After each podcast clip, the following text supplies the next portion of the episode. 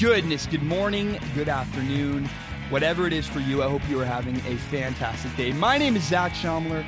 This is Strong Opinion Sports. Thank you so very much for tuning in. Today is Wednesday, February twenty-eighth, the last day of February. Man, I feel so bad for the people around me. Uh, I'm recording at, it is eleven fifty-six p.m., which, whew, it's been a long day. It's been a long week. I, I have a, I've been dealing with a blood clot this week. I'm incredibly sick. Uh, my cat actually died today, which is, I mean, it's sad. It's awful. It's it's an old cat. Kind of knew it was coming, but it's still really sad. Really sucks. Uh, and it's funny. I get. I had a comment today that asked, you know, you should do something better with your thumbnails. You know, it's it's almost midnight, and I'm I'm recording a podcast. I mean, look, I, there are so many things I want to do with this podcast someday, but the truth is, I mean, I have three jobs. I take eighteen credits in school, and and I try to do a podcast three days a week, and I am doing everything I can to make this the best show I possibly can, but. I mean, look, I, I can't do it all, and someday I think it's going to be much better. But for right now, until this is my full-time job, not not I can't. I'm, I'm really I'm doing the best I possibly can. I promise. Uh, you know, I, I played a game last night. I played flag football in the snow, and for the first time in my entire life, I won a game. Oh, I won a football game in negative thirty-two and, and below thirty-two degrees weather and below freezing temperatures. I won a football game, and I was so happy. It was awesome. It was great. I remember in the playoffs, um, I, I lost in, the, in high school in the playoffs.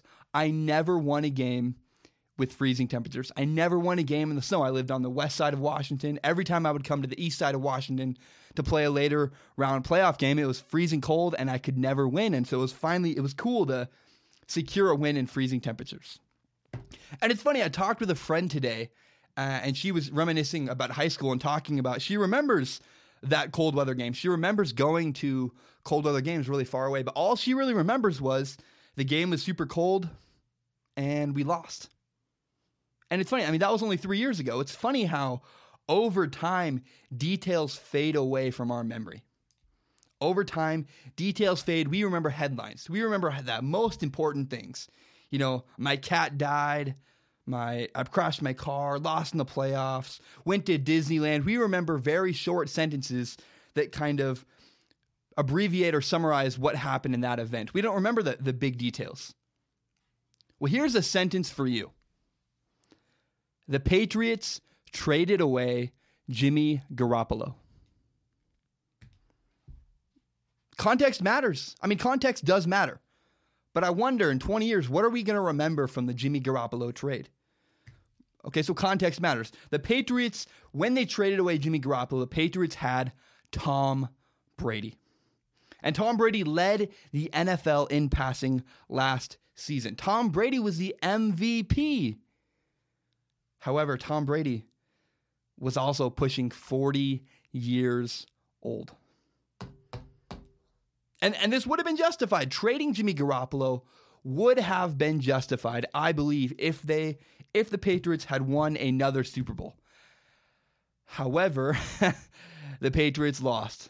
The Patriots were unable to win the Super Bowl this year. I mean, you look back. The two greatest quarterbacks of all time.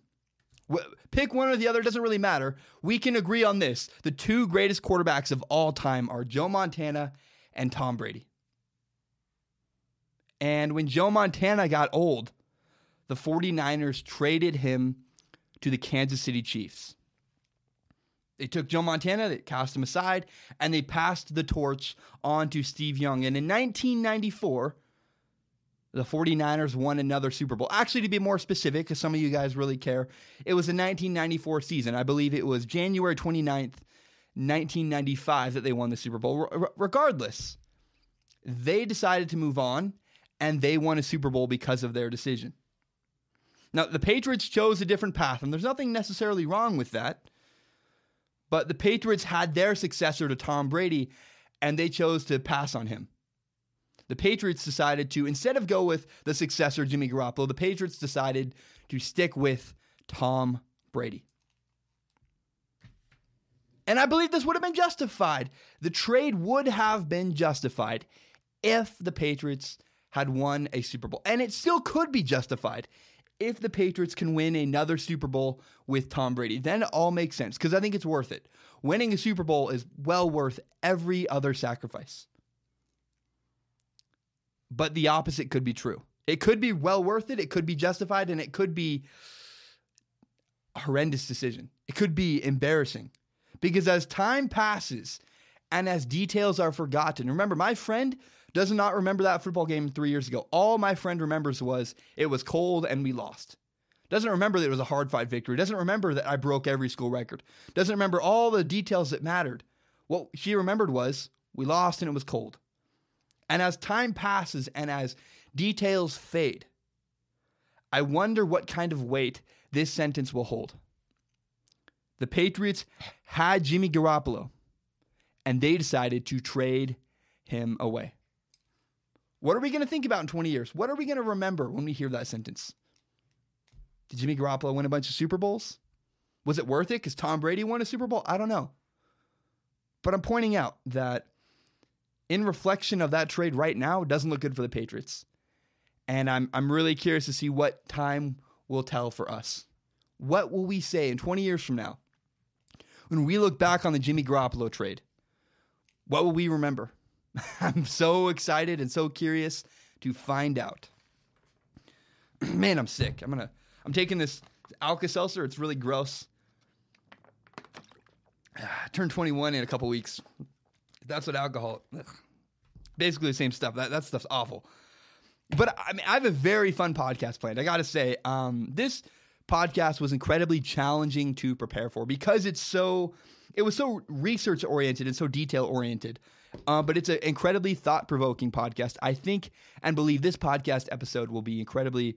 interesting. It'll make you think. It'll challenge your beliefs, and I think it's going to be really fun. I really, really am excited for this one. I, I think this is a a special podcast. It's it's hard to do a podcast on the last day of February. I mean, there's really not much going on, and I'm really proud of.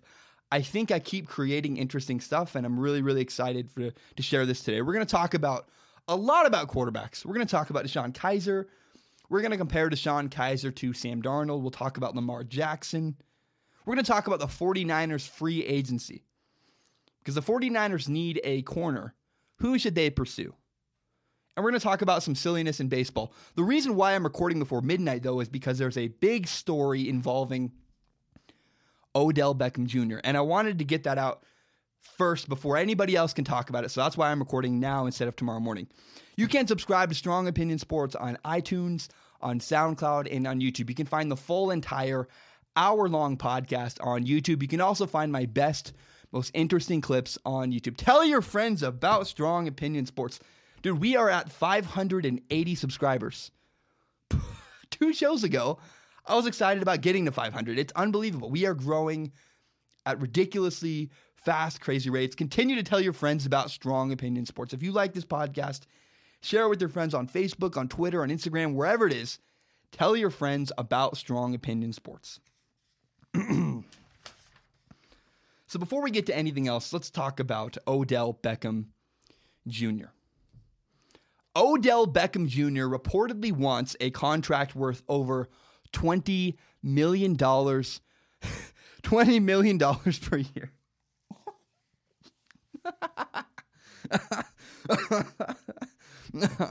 Man, a, a lot of people want things, and I...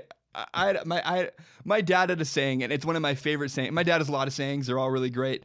My dad used to say when he, my dad would say, and people in Baptist hell want ice water, as if to say, you can wish for whatever you want, but it does not mean you're going to get it. Basically, this this is not going to happen. Um, yeah, look, I really want a studio. I want to do a live show. I want to hire a producer. But I have to earn it. I have to get there. I can't just magically wish for things to happen and have it happen the next day. And if I'm going to give if I'm going to give a receiver a hu- anybody really, but especially a receiver, but if I'm going to give anybody a huge contract, one of the things I'm paying for is maturity. If I'm going to hire a producer, I'm going to get a guy who's mature that I can rely on, that I can trust, that I think is a grown-up. Odell Beckham Junior is not a grown-up. You know who I would consider giving a twenty million dollars contract to? Julio Jones. The most responsible, or like a, a Larry Fitzgerald type, a guy who's responsible, does his job, keeps his mouth shut, and shows up every single day for work with a good attitude. For some context, Julio, Julio Jones, my my favorite receiver in the N F L, it's either him or Antonio Brown. Julio Jones makes twelve million dollars a year. Antonio Brown was the highest paid receiver ever. He makes uh, he makes seventeen million dollars a year. I think it's so funny. At twenty million dollars, are you kidding me? Here's one thing that will happen. Here's what will happen tomorrow. This is why I wanted to get my podcast out early. My favorite broadcaster, Colin Cowherd, is going to come out tomorrow and say, he's going to make some analogy saying that receivers are like icing on a cake, that receivers don't matter. Let me tell you what, receivers matter. Receivers are very important. They're not maybe as important as an offensive line or a defensive front, which rushes a quarterback. And I do believe the best quarterbacks can win with an average receiving core. The best quarterbacks can make do with average receivers. But my goodness, having a good receiving core helps. Having good receiving core receivers makes a world of difference. I play in a rec league flag football. I play rec league flag football. I'm a damn good quarterback, by the way. I played in college a little bit. We are incredible. My team smokes people. My football team wins eighty-six to twenty-two. We put up crazy numbers. We tore up a team last night. We had our first playoff game. I won in, in freezing uh, temperatures. It was awesome. It was fun. But, man, we we just tore this team up. We're throwing back shoulder passes. We're doing all kinds of stuff. It's funny. Like, even when guys are step for step with my best receiver, Jesse, I can throw it on the back shoulder, and I know he's going to make the adjustment and catch the ball. I had a throw last night. We ran a a, a wheel post uh, route, which had a crosser and got the, the wheel wide open down wide open down the seam. I don't know if that makes any sense. Down the sideline, I threw a ball down the sideline. Drew comes out of nowhere, puts one hand out, and catches it one handed. That is why receivers matter. The reason why we win eighty-six to twenty-two is because we have fantastic receivers. Receivers matter. Having great receivers makes a huge difference for a quarterback. It means you can take advantage of one-on-one matchups. It means you can make, it makes it easier to beat a defense if you have great receivers. Don't let anyone tell you receivers don't matter.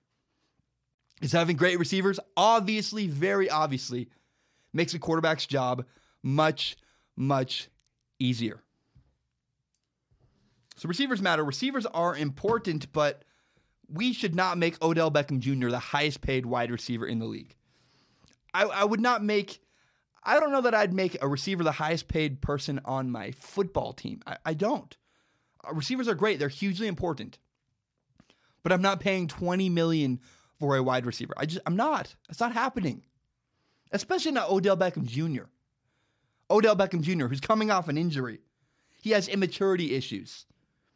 He can, if Odell Beckham Junior can keep his mouth shut, stay mature, and deliver the best season we've ever seen, then we can talk. If Odell Beckham Junior comes out and has an incredible season, fine. We can have a conversation about making you the highest paid receiver in N F L history, but not now. Not, heck no, not right now. Odell Beckham Junior needs to prove his worth, and he needs to prove that he is mature enough to handle being a professional football player. Come on. Highest paid receiver in the N F L? Highest paid receiver in N F L history? Not Odell Beckham Junior Over my dead body, no way. Not happening. So Odell Beckham Junior needs to mature, needs to grow up, and needs to show a little bit more productivity before we even have a conversation, a rational conversation about giving him twenty million dollars a year. Confirmation bias. Does anybody know what that is? Anybody know what confirmation bias is?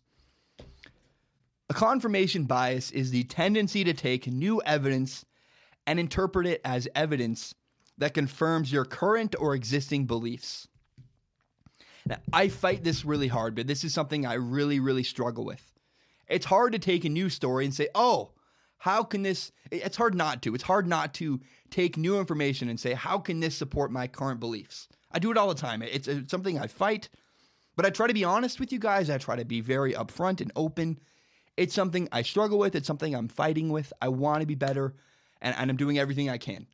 But what I do from time to time is I sit down and I challenge my beliefs. I'm not perfect, but when I form an opinion, I try to look at both sides of every single argument. And, and when you look at both sides of an argument, what this does is sometimes causes you to change your mind.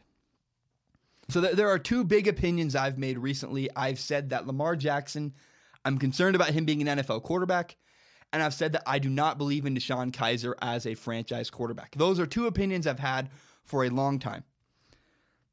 Well, what I did last night and recently, I've sat down. I took a step back. I sat down and I looked at everybody shouting on either side. What are people saying in favor of DeShone Kizer? What are people saying in support against DeShone Kizer? And what, honestly, that didn't really help me. But what it did is it made me consider every option. And, and I really tried to come up with every kind of rebuttal and everything I possibly could. I tried to really, really find a way to defend my opinion. And what this ended up doing was making me reevaluate the way I saw things. So if nothing else, please, what I'm what I'm afraid of, I guess, with this topic is people are going to say, oh, you're a flopper, you're a flip-flopper. No, I, I'm, I'm a rational person. There's a saying Colin Cowherd says, he says, I want to get it right, I don't want to be right. And I think that's very humbling. I think it's very important. Because if you're so staunch, this is how it is, and I'll never change my mind, you miss a lot of important things. So I sat down, I wrote it all out, and I did. I evolved my opinions a little bit. I'm very excited to share with you guys. I think it's it's an important thing to do. I hope I encourage you to do it. Uh, I, you see this in politics all the time. People get so stuck with their their side of things, they don't actually take a chance and listen to both sides of an argument. Uh, that's probably the most politics I'll ever talk, but with the way I land politically, I try to not pick a side. I try to really listen and hear what both sides of every argument are saying.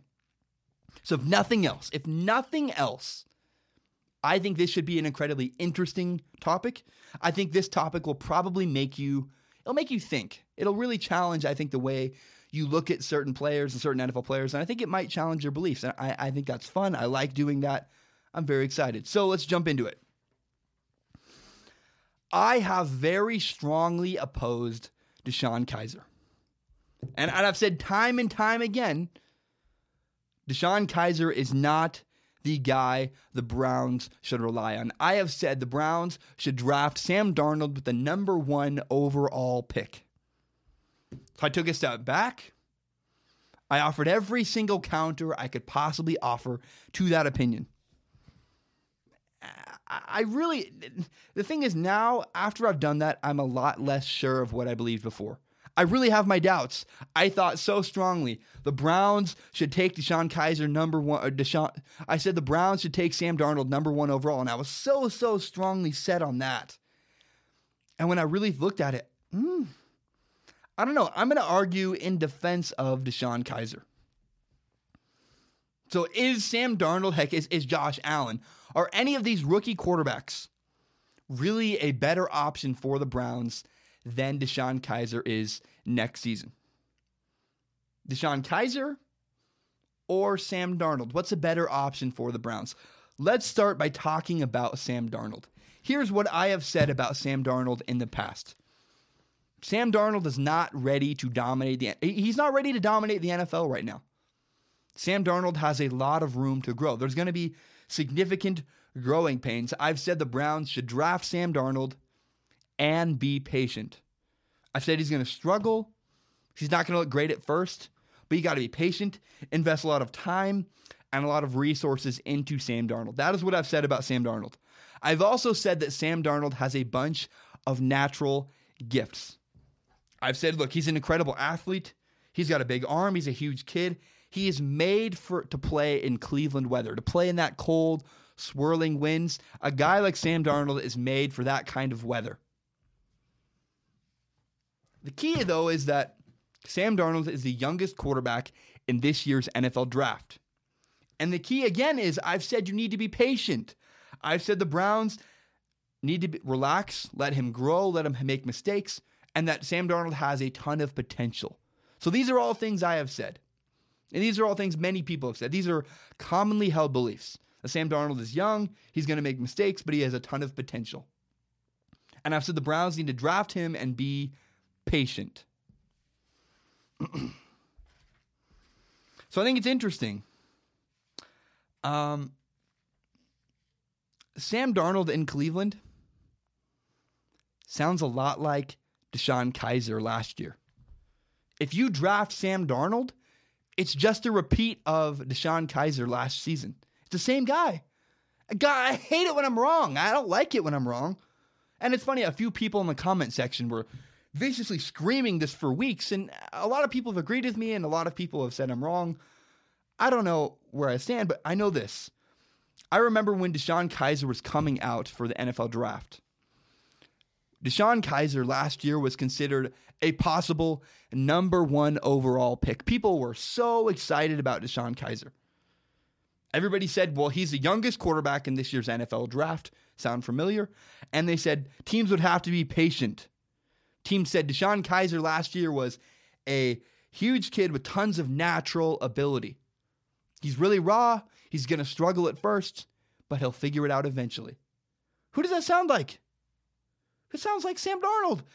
See, the funny thing is, Sam Darnold and DeShone Kizer are basically the same guy on paper. On paper, if you look at everything you can say about Sam Darnold, it's the same thing people said about DeShone Kizer last year. It's hilarious. Here's a great argument against Sam Darnold in Cleveland. If the Browns were to draft Sam Darnold, they would basically be restarting a new process of teaching a guy and having patience. They already started that process with DeShone Kizer last year. If you're going to do that, why not just continue the process you started last year with DeShone Kizer? I, honestly, that that's actually, a, I think, a good argument in favor of DeShone Kizer. You're going to hit the reboot button and do the same thing you did last year? I mean, mm, I don't know. I don't know. Maybe you do invest in DeShone Kizer. Now, there's an alarming stat. DeShone Kizer threw eleven touchdowns and twenty-two interceptions last year. He threw two times as many interceptions than he did touchdowns. Again, eleven interception, uh, eleven touchdowns, twenty-two interceptions. That's scary. However, then you look at a guy like Peyton Manning, and Peyton Manning was awful. He threw so many interceptions his rookie year. Peyton Manning, twenty-six touchdowns, which, it, sure, it's better than DeShone Kizer, but twenty-eight interceptions. Peyton Manning threw twenty-eight interceptions in a sixteen-game season his rookie year. So last night, I went down a rabbit hole. I, I did. I watched every single game DeShone Kizer played last season in the N F L. I started in my bed, and I ended up in front of my desk. I, I was I was laying in bed watching on my phone, and I just got excited. I needed a notebook, and I watched every single game DeShone Kizer played last year for the Browns, every single snap, taking notes vi- vigorously. And what I saw was a lot of bad mistakes and honestly a lot of great moments as well. DeShone Kizer at times, man, that dude looked incredible. There were things I was like, wow, this, this guy's a rookie? And, and then you'd see the rookie mistakes, but there were times he'd move in the pocket. He would just, he really did show some great flashes. And what's funny about watching DeShone Kizer last night is that's about exactly what I would expect to see from Sam Darnold next season if the Browns were to draft Sam Darnold. It really would be. It really would be. So if the Browns do commit to DeShone Kizer, that would be an incredible scenario for the Browns. It would be great. The Browns could draft Saquon Barkley number one overall. And then they could draft Bradley Chubb with the number four overall pick. Here's what you would have if you did that. If you decided to commit to DeShone Kizer and draft that way, what you would have is a franchise quarterback, a fantastic running back, and two crazy, scary defensive ends. You would have Bradley Chubb on one side and Myles Garrett on the other. And every single quarterback you would play would be terrified. I don't think that's going to happen. I think what's the truth is the Browns are too afraid of being the team that doesn't draft one of these quarterbacks. They don't want to be the team that passed on Sam Darnold. And in ten years, Sam Darnold is a Hall of Fame quarterback. That's really the fear, I believe. But, but why not? Why not commit to, to DeShone Kizer? Why not? You've already put a year into DeShone Kizer. Why give up now? Why give up and start a new process with just another guy? I would kill to know what the Browns are thinking. I would love to know what Hugh Jackson really thinks of DeShone Kizer. I really would. Does Hugh Jackson have any faith in DeShone Kizer? I mean, it seemed like they did. And then they benched him. He he started fifteen of their sixteen games, which is the benched game was weird. I, I didn't know what to make of it. I really didn't. It was it's a weird occurrence. I don't know. There's clearly some mixed feelings about DeShone Kizer, and I don't know. It might serve them well to just commit to DeShone Kizer. It really might. Now, my biggest knock on DeShone Kizer is that DeShone Kizer was out past one a.m. on the Friday before a game. So game's on Sunday. DeShone Kizer was out till one a.m. on Friday night. You can't do that. You cannot do that. You can't be a starting quarterback in the N F L and do that. But I'm willing to say, look, DeShone Kizer was a twenty-one-year-old kid. And I don't think this will ever, ever happen again. I really don't. I mean, I don't, DeShone Kizer's from Toledo, Ohio. So I, I just think it's worth discussing. I think it's worth talking about. Hey, DeShone Kizer's made mistakes, but I think he'll grow. I think we can forgive him for his mistakes. I don't know. It's really, I'm really curious what Browns fans think of DeShone Kizer. Should the Browns give up on DeShone Kizer and start over, start another process, the same one you did last year, start a new process with Sam Darnold? To me, that almost seems silly. It doesn't really make sense. That seems counterproductive to waste another, not, not necessarily waste a draft pick, but use a draft pick to do the same thing you did last year. I don't know. I've never met DeShone Kizer. I, I have no idea. I've met Sam Darnold. I can tell you what. Sam Darnold is a competitor. But I don't know. I think it's incredibly interesting. What do you think the Browns should do? What do you, Browns fans, what do you think the Browns should do? I'm incredibly interested to hear your opinion. I think they're going to draft probably Sam Darnold or Josh Allen. But I don't know. It it was worth a discussion, I think. DeShone Kizer's definitely worth a debate. Should the Browns just commit to him? That's worth a conversation.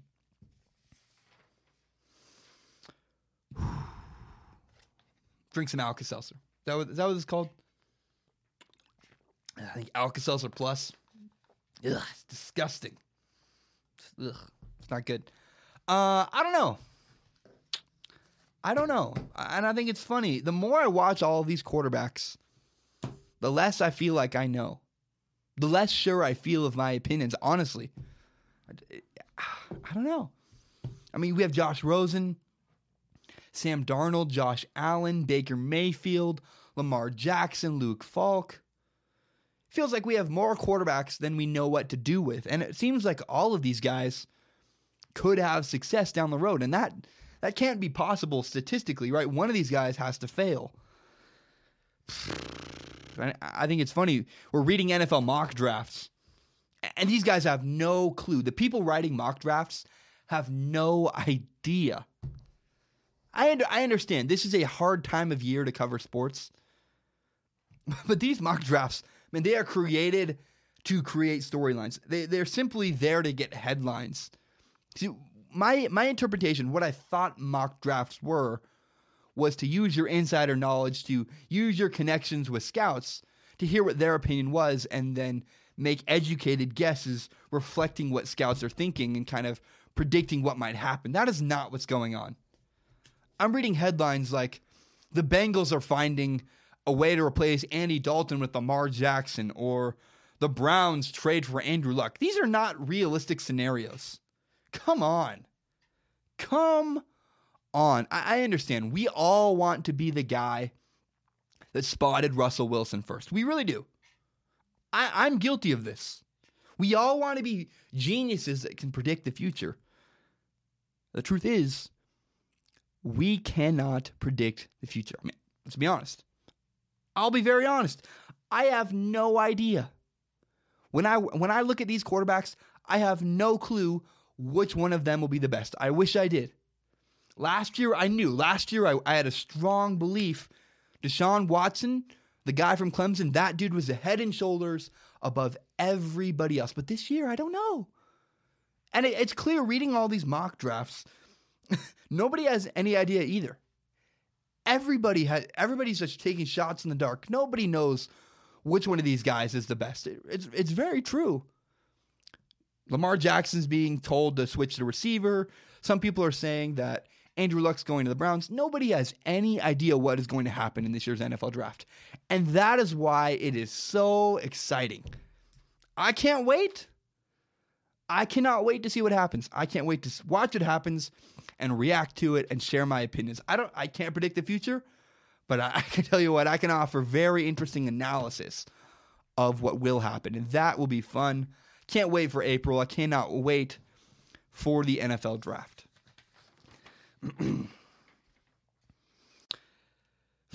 Somebody called me racist the other day. Uh, someone called me racist because I said Lamar Jackson was a better runner than a thrower and should consider playing receiver. So I want to defend myself here because I'm not racist. I'm not. I don't speak for others, but my criticisms of Lamar Jackson have nothing to do with race. And I will staunchly defend myself. I, I don't treat Lamar Jackson any differently. I think it would be, I criticize everybody. I think it might be racist if I didn't criticize Lamar Jackson because I offer my opinions on every single person in this draft. I don't care if you are black or white or a green alien from Mars. I try to be very fair. I speak matter-of-factly, and I say what I think. I just, I don't know, man. I'll say this. Lamar Jackson is an incredible athlete. And I did I did say, hey, maybe Lamar Jackson should consider wide receiver. This was an attempt to get Lamar Jackson on the field because I think he is a special runner. This dude is the best running quarterback we have seen in years. And I, I really think it might be a shame if he sits on the sideline. It, it's sad. It, it's like a waste of so much great potential. But but again, this is Lamar Jackson's the best running quarterback we have seen since Michael Vick. Here's another name for you, Nick Fitzgerald. Nick Fitzgerald is also a run-first quarterback. He's the quarterback at Mississippi State. Unlike Lamar Jackson, I would never suggest that Nick Fitzgerald switched to wide receiver. I would simply tell Nick Fitzgerald to go home. See, I, I don't know that Lamar Jackson is an N F L-level passer, but I know that Nick Fitzgerald is not an N F L-level passer. And the problem with a guy like Nick Fitzgerald, a run-first quarterback, he's also not a good enough athlete to play another position in the N F L. See, I really think it's a compliment to Lamar Jackson. It may not be what you want to hear, but Lamar Jackson's an incredible athlete. And I did challenge my opinion on Lamar Jackson. I really, I dug deep. I, I watched a ton of film. I challenged my beliefs on Deshaun, on Lamar Jackson. And I want to dive into Lamar Jackson very deeply because I'm offering a rebuttal and kind of a, a counterpoint to arguments I've made in the past about Lamar Jackson. Take some water first.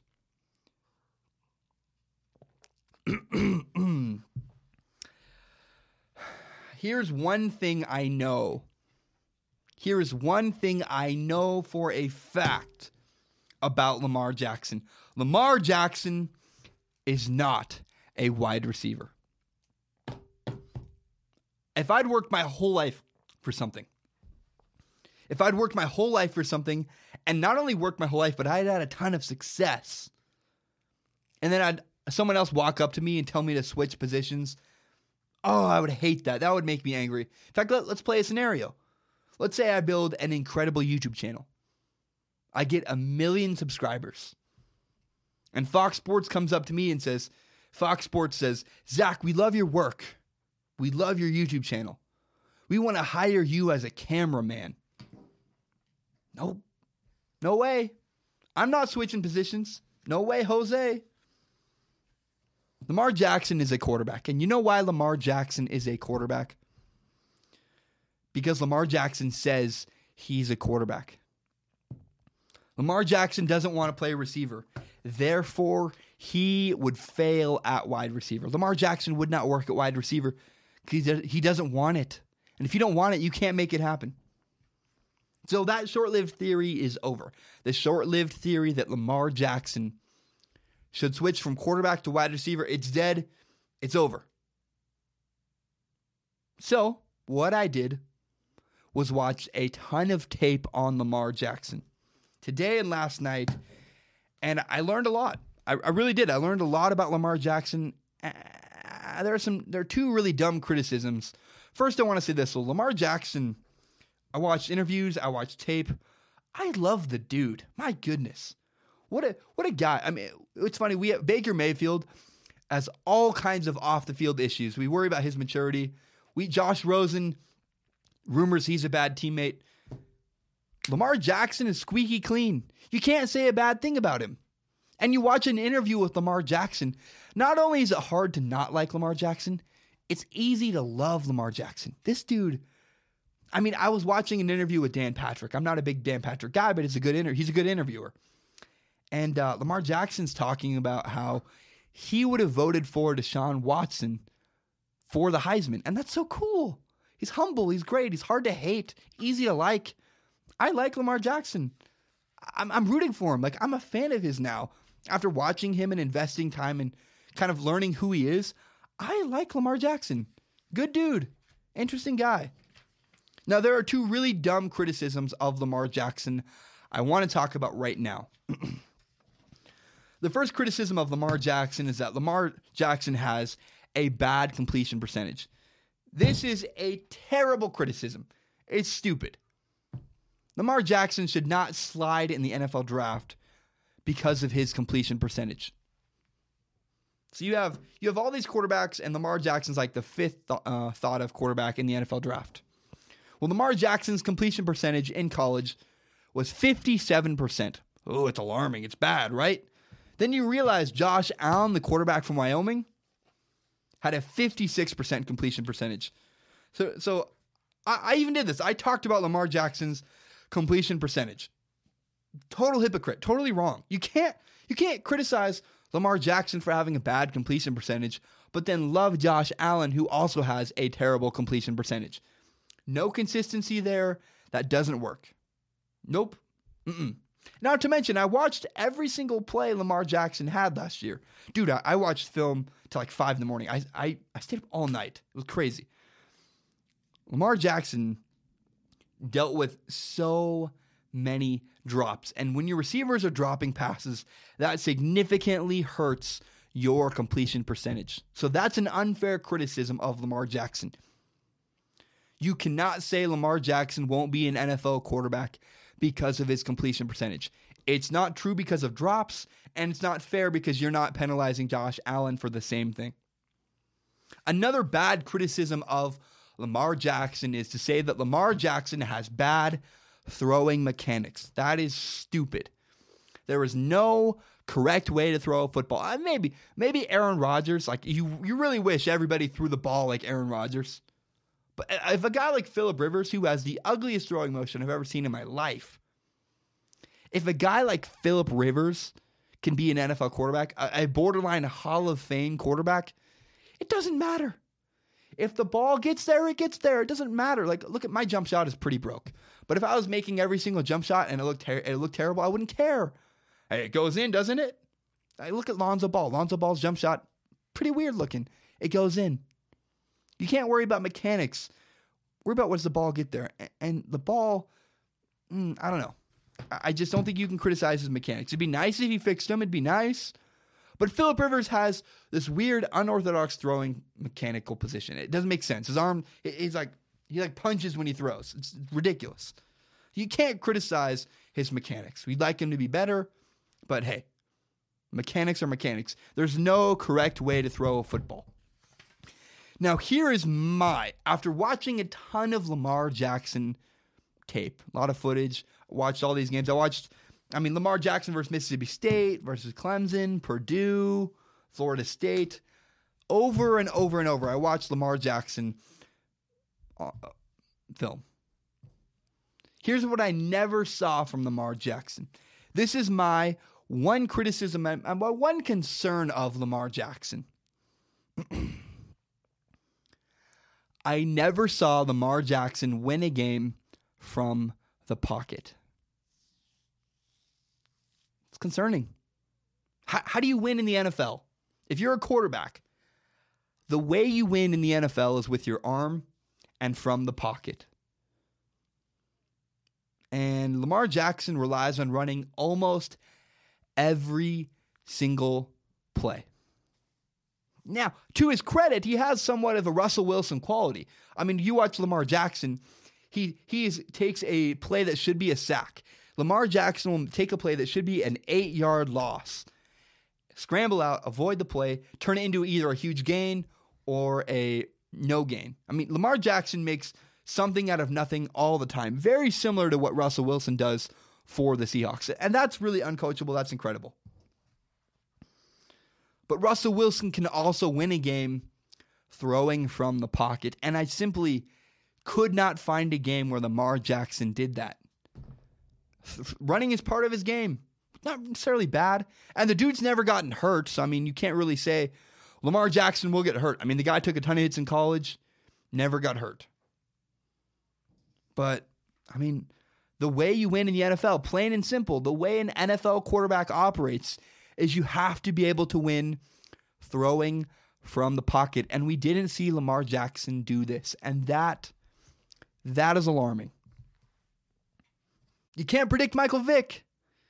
Look, if Lamar Jackson turns out to be the next Michael Vick, I am totally okay with that. I am so okay with being wrong on Lamar Jackson. If Lamar Jackson turns out to be Michael Vick, look, you know what? Michael Vick is one in a million. So if that's what happens, hey, my prediction's dead wrong. But I, I'm concerned about Lamar Jackson in the N F L because I have not seen him dominate from the pocket. His arm concerns me. It does. It's the way he plays. I don't know. Maybe I'm dead wrong. I would draft Lamar Jackson. I would, because his upside's there.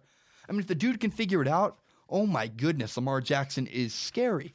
He's an incredible talent. Now, I also wonder, though, will Lamar Jackson's athleticism be as effective in the N F L as it was in college? Because in the N F L, you're going up against much stronger, faster, better athletes. So everybody he was able to outrun or make miss in college, will that still work in the N F L? I have no idea. Here's what I do know about Lamar Jackson. I know this. Sam Darnold will not have an eighty-yard running touchdown next season. But Lamar Jackson, Lamar Jackson could do that. And that is uncoachable. It is unbelievable. There's a special quality Lamar Jackson has, a Michael Vick-esque type of quality. And we, we've seen a lot of quarterbacks, a lot of running quarterbacks come out of the N F L draft over the years, and we say, oh, he could be the next Michael Vick. And it never happens. Well, if anybody can be the next Michael Vick, it's Lamar Jackson. If anybody, because Lamar Jackson's the best running quarterback we've seen since the late, the great Michael Vick. If anybody can do it, it's Lamar Jackson. There's also a silly criticism of Josh Allen. Uh, it's it's hilarious to me. People say that they're worried that Josh Allen played against bad competition. It's like you forget. Well, see, Josh Allen played for Wyoming, which is in the Mountain West Conference. Guess who also played in the Mountain West? Derek Carr. Yeah. Pro Bowl quarterback Derek Carr of the Raiders played in the same division, the Mountain West, that Josh Allen played in. It's a silly concern. It makes no sense. You can't say, oh, I'm worried that Josh Allen did not play against good enough talent. Well, uh, Ben Roethlisberger played for Miami of Ohio, so um, I don't know. I don't know. I mean, Ben Roethlisberger played against bad, quote-unquote, bad talent in college. Then in his rookie season, took the Pittsburgh Steelers to the Super Bowl. So, look, you either have it or you don't at quarterback. Where you play in college does not seem to matter. Joe Flacco played D one double A. Jimmy Garoppolo played at like Iowa, Western State or something. I have no idea. Oh, uh, Illinois? Northern Illinois? I, no, nope, no, no. Eastern Illinois. Garoppolo played at Eastern Illinois. Doesn't matter where you play. It really doesn't. Do you have it or do you not? I don't know whether Josh Allen has it or not, but I know that saying he played against bad competition in the Mountain West, that is a dumb criticism that does not hold up. I'm going to take a short break. When I return, uh, we're going to talk about the 49ers free agency. Remember, you can subscribe to Strong Opinion Sports on iTunes, on SoundCloud and on YouTube. You can find the full entire hour-long podcast on YouTube. You can also find my best, most interesting clips on YouTube. Tell your friends about Strong Opinion Sports. If you like this podcast as much as I do, share it with your friends on Facebook, on Twitter, on Instagram, on Reddit, if you understand Reddit. Tell your friends about Strong Opinion Sports and help me grow this podcast. My name is Zach Schommler. I will be right back. I need water. I'm, I'm dying. I have to cough really bad. I might throw up. I don't know. I'm really sick. I'll be right back. I'm going to grab water. I'll be right back. Geez, it is now twelve fifty at night. Whew. Uh, before we get to the 49ers free agency, I want to say this. Uh, there are uh, there are reports that the Vikings are clearing house and doing everything they can to go after Kirk Cousins.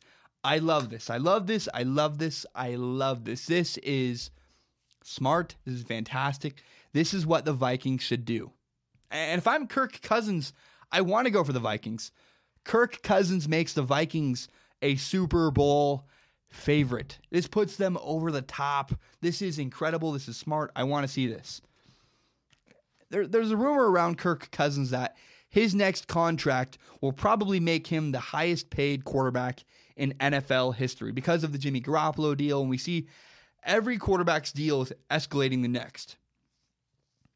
If I'm Kirk Cousins, I will take a pay cut to pay to play in Minnesota. I want to win a Super Bowl. If I'm Kirk Cousins, I'm saying, look, I want to be a part of this roster. I want to be able to get one more good starter on free agency. Let's make this happen. I want to win a Super Bowl. That is what Kirk Cousins could do with the Minnesota Vikings. It'd be unbelievable.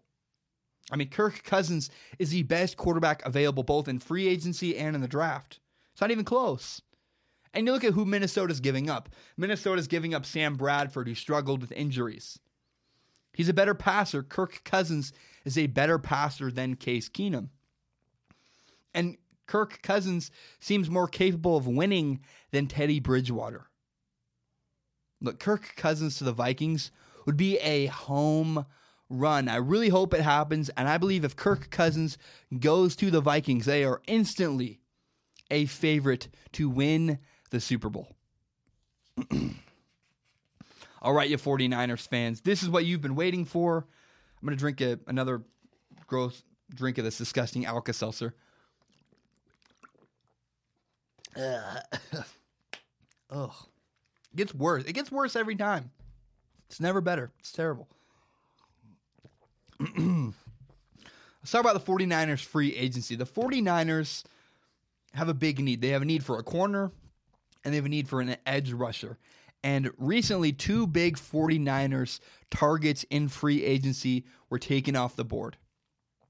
The Lions franchise-tagged Ezekiel Ansah, which is kind of disappointing. I wanted to see him go to the 49ers.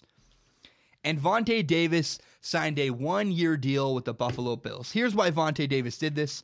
What I believe is what's happening was Vontae Davis wanted more money than teams were offering him. Remember, he's coming off an injury. People were concerned. They weren't offering him probably a lot of money. So I believe Vontae Davis took a one-year deal with the Buffalo Bills to try and prove himself so he could redeem his appearance and get a bigger contract the next season. I think that's why Vontae Davis signed with the Bills. So again, the 49ers have two big needs on defense. They need an edge rusher slash linebacker, and they need a corner. I think what you do is you find a corner in free agency, and you find that edge rusher linebacker type in the draft. I think you draft either Tremaine Edmonds or Roquan Smith. But what I think is more interesting is which corner do the 49ers go after? Because there are a number of options that the 49ers could make as targets. Here, here are the options I like. There's Aaron Colvin, Patrick Robertson, uh, Robinson, Kyle Fuller, Malcolm Butler, and Tr- Trumaine Johnson, the former corner of the Los Angeles Rams.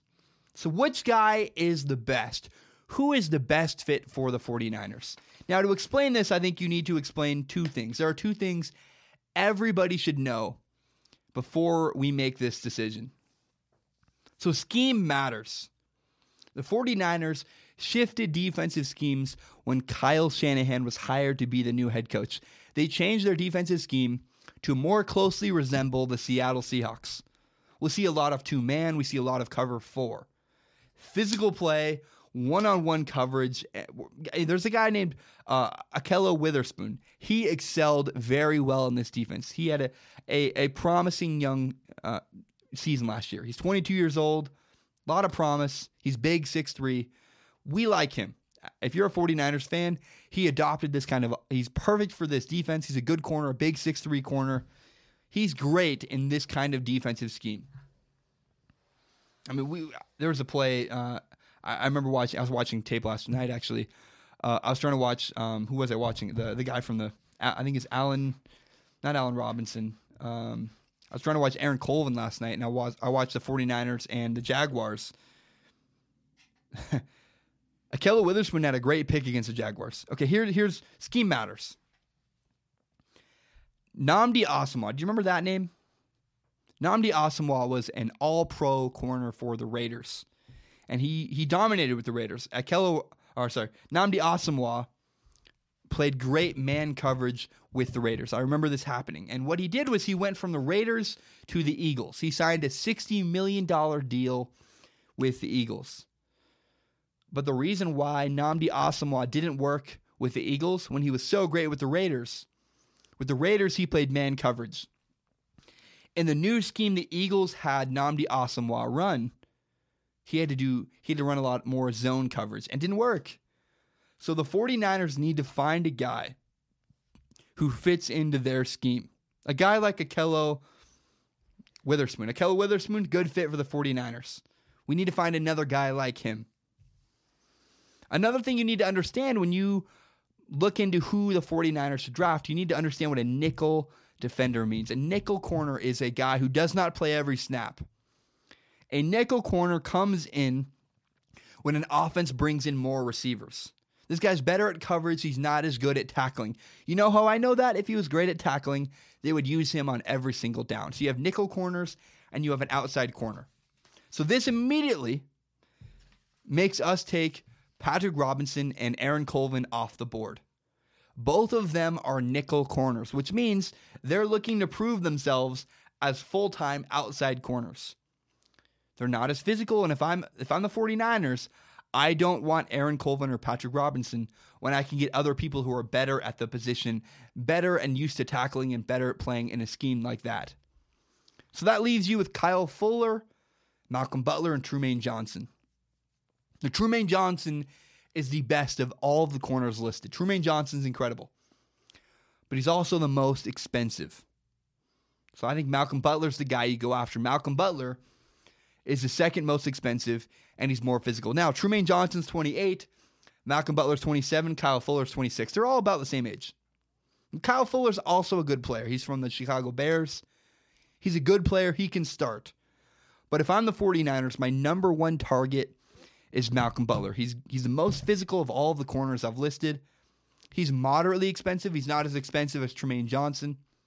I like Malcolm Butler. My second target would be, again, Trumaine Johnson. He's a great cover corner, but he's the most expensive. And Kyle Fuller is a great corner. Good, not great, but he's a starter. You bring in Kyle Fuller. Now, the problem with Kyle Fuller, he does not fit the scheme the 49ers run as well. I think Malcolm Butler's a better fit, and I think Trumaine Johnson's a better fit. But Kyle Fuller is another guy you could target in free agency that could come in and start for the 49ers. I think it's so funny, man. People keep coming up to me and saying, did you see what happened in baseball last night? See the Mariners' huge win last night in spring training? No. No, who cares? Why are you making this a big deal? It doesn't matter. I mean, Russell Wilson, the Seahawks starting quarterback, is playing baseball right now for the Yankees. As long as Russell Wilson's playing baseball, baseball's not serious. It doesn't matter. It's funny, man. People keep saying, do you see this big story in baseball? It doesn't, it's preseason. It doesn't matter. Relax. Go away. There, there's one story in baseball right now I think is even worth talking about. I think it's, it's funny. You know, baseball is always... always getting in its own way. Now, Ronald Acuna is a prospect for the Atlanta Braves. He wears his hat. Well, he wears his hat like this. This is how this is how the guy wears his hat. I'm going to wear it the rest of the segment. Um, the Braves want Ronald to wear his hat straighter, more professionally like this. Not like stupid. I don't, I don't wear hats like this. But the guy wants to wear his hat like this. I see no problem with it. Now, no, I will say, the Braves do pay Ronald Acuna's bills. Fine. Understandably. They can tell him how to wear his hat. I mean, they're, they're, they're his boss. They're in charge of him. But I think this is absolute silliness. Ronald Acuna should be able to wear his hat however he wants.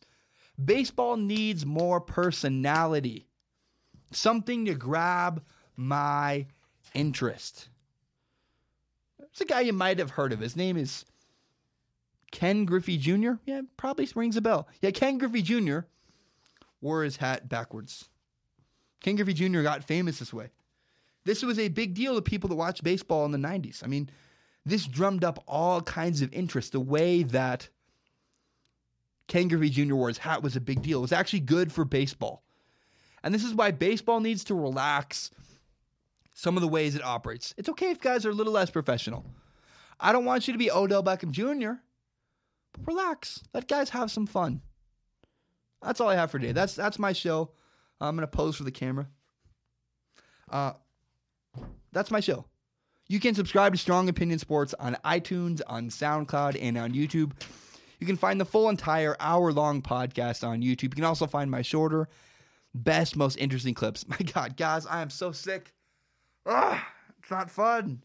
I have a headache. I have a raging headache. I've pounded water all day. I need a beer. I don't know. Uh, you can...